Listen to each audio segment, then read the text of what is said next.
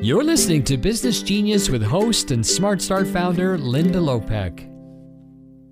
This is Smart Start coach Linda Lopek, and you are listening to Business Genius, episode 140 How to Recognize Clients from Hell Before Getting Involved with Them. I can promise you two things. The search for someone to blame is always successful. And no one likes dealing with a problem client. No one.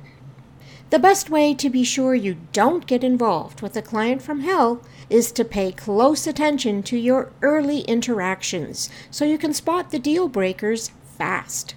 Hopefully, before you even enter into a deal with the person. While there are a number of reasons that can fit the deal breaker category, these five warning signs scream walk away because this is a client from hell. The first sign relates to your pricing. How you handle those first critical conversations about what you charge sets the stage for everything that follows. Not surprisingly, then, the first sign is those conversations lead to incessant haggling on price. That's an immediate clue you haven't positioned yourself properly, but it can also mean you're talking to someone likely to treat you poorly and hold you in low regard. Stand your ground. People don't value what you offer when you let fear of losing a client cause you to immediately cut your price by any amount just because someone asked you for a better deal. If you give in to this pressure, I guarantee you will find that those who paid the least will make the greatest demands on your time.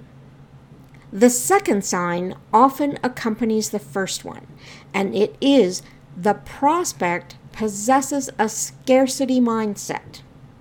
You do not want to take on clients whose thinking is contaminated because A, it's contagious, and B, you may end up overcompensating out of some misguided notion of guilt over your pricing, and that can get very expensive.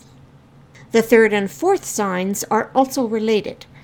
Abusive or disrespectful behavior during the working relationship and or actions that demonstrate a lack of integrity. We teach people how to treat us. When a client hires you or buys from you, it doesn't mean they own your time or your soul forever. Sometimes you will have to say no to something asked of you, especially when it is made as a demand. Make it clear what the client is buying and spell out what you will or won't do when needed. Your reputation is one of your most valuable assets, and you must protect it at all costs. You simply cannot sacrifice your integrity for any client or supplier or business partner or any relationship ever. The fifth and final sure sign is the person who lacks emotional control and crosses the natural barrier between a professional and personal relationship. You do need to maintain a certain level of emotional distance between yourself and your clients. You can care about them, you can be friendly, but you can't be everyone's best friend that's when those badly needed boundaries tend to be crossed. And that often leads you to start feeling resentful and taken advantage of rather than appreciated for being knowledgeable, helpful, and supportive. In reality, your instinct has likely kicked in by questioning the wisdom of accepting certain clients once you get to know more about them. You probably didn't listen. You may have even spotted one or more of these deal breaking warning signs, and yet you ignored them. We've all done it. You're not the only one. When a client from hell, or two, or even three, manages to slip through, there is only one remedy fire them and move on. But take the lesson with you so you'll make a better decision the next time. This is Smart Start Coach Linda Lopek, here to help you grow your business genius and love your work, whatever it may be. Don't let your business dreams die. The Smart Start community is full of top performers, brilliant thought leaders, and extraordinary entrepreneurs.